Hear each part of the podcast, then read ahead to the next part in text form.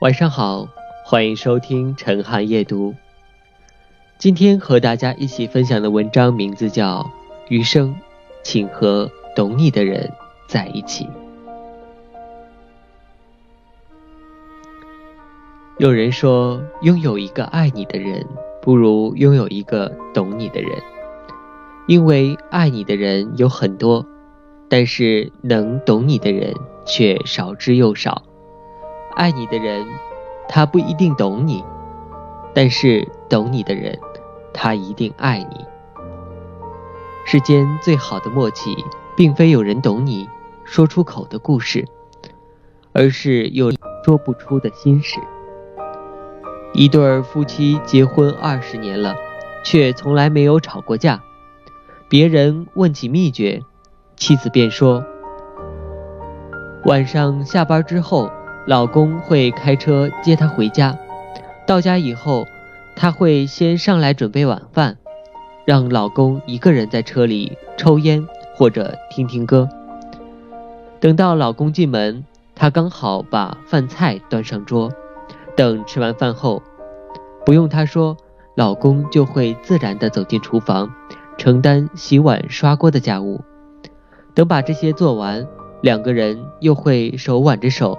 一起去小区楼下散步，二十多年，一直如此。他总会让他一个人待一会儿，平复一下心情，释放一些程序，不把负面的东西带回家。而他总是主动去刷碗，不让老婆的手变糙。女人懂丈夫为人夫、为人父的压力。丈夫懂得体谅她为这个家的操劳和辛苦。一个懂你的人，懂你的眼泪，给你最暖的安慰，深知你的疲惫，做你坚实的依靠。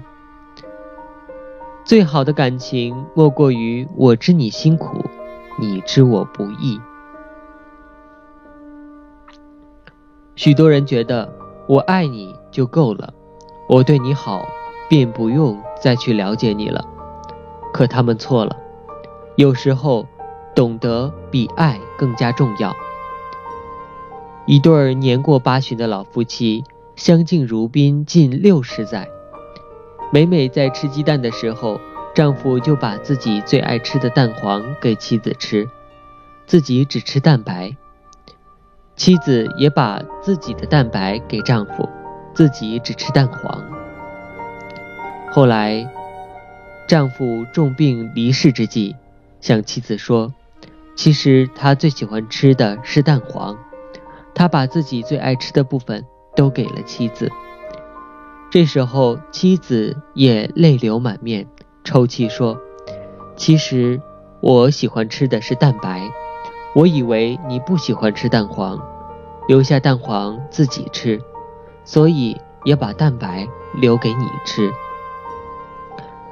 两个人用自己的方式把爱加给对方，却从来没有真正的去了解对方、弄懂对方。最后，两个人一辈子都没有吃到自己喜欢吃的东西。懂你的人会用你所需要的方式去爱你，不懂你的人会用他以为你需要的方式去爱你，这样只会让你觉得不自在。感情中，懂比爱更重要，懂比爱也更难做到，两者之间永远无法画上等号。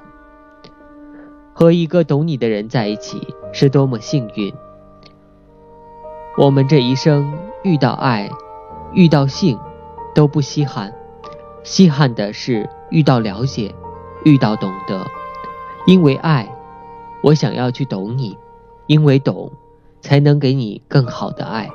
在懂你的人面前，你可以卸下伪装，做好最真实的自己。